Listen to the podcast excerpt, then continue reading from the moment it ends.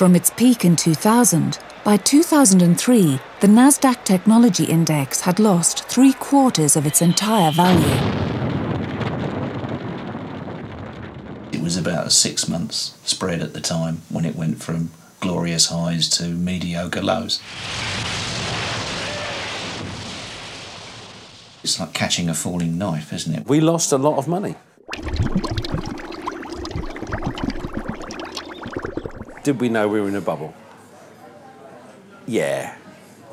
You just didn't know how big the bubble was. Even experts can find themselves caught up in bubbles.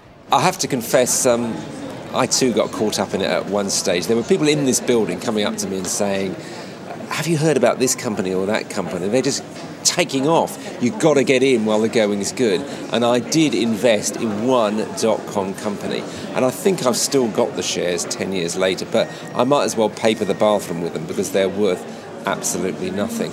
I knew it was madness. I knew that a, a company that had the turnover of, uh, I don't know, a, a large pub couldn't really be worth the same as um, a giant business employing thousands of people. But um, I did get caught up just for a moment. The impact of the bubble bursting might seem limited, but the effects are quickly felt by ordinary consumers through pensions and savings. The bursting of a house price bubble, as for example in 2007, can have a particularly damaging effect on personal finances. Well, bubbles impact ordinary people, of course, through if you have a recession and people lose their jobs and there's all that. But I think uh, also they lose through pensions, they lose through any investments they've got. They may also lose in housing. People in the UK who bought a house, let's say after about 2004, I think by the end of this they will be underwater.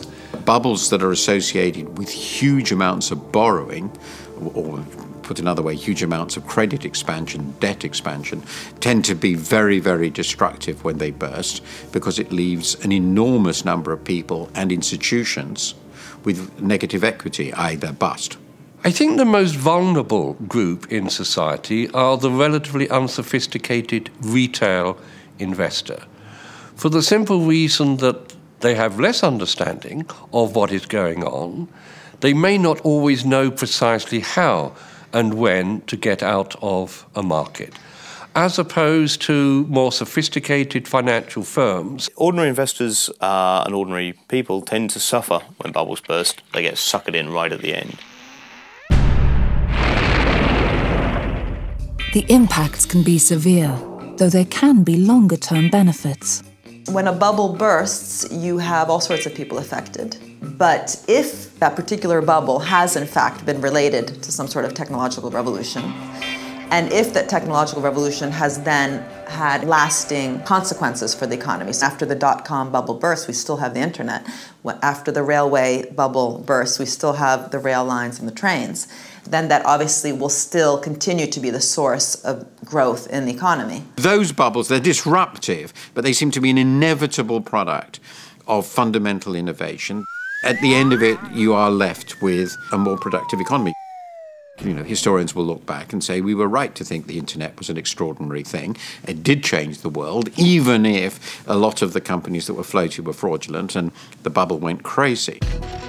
That was the biggest stock market bubble, certainly in the history of the United States and perhaps even the UK.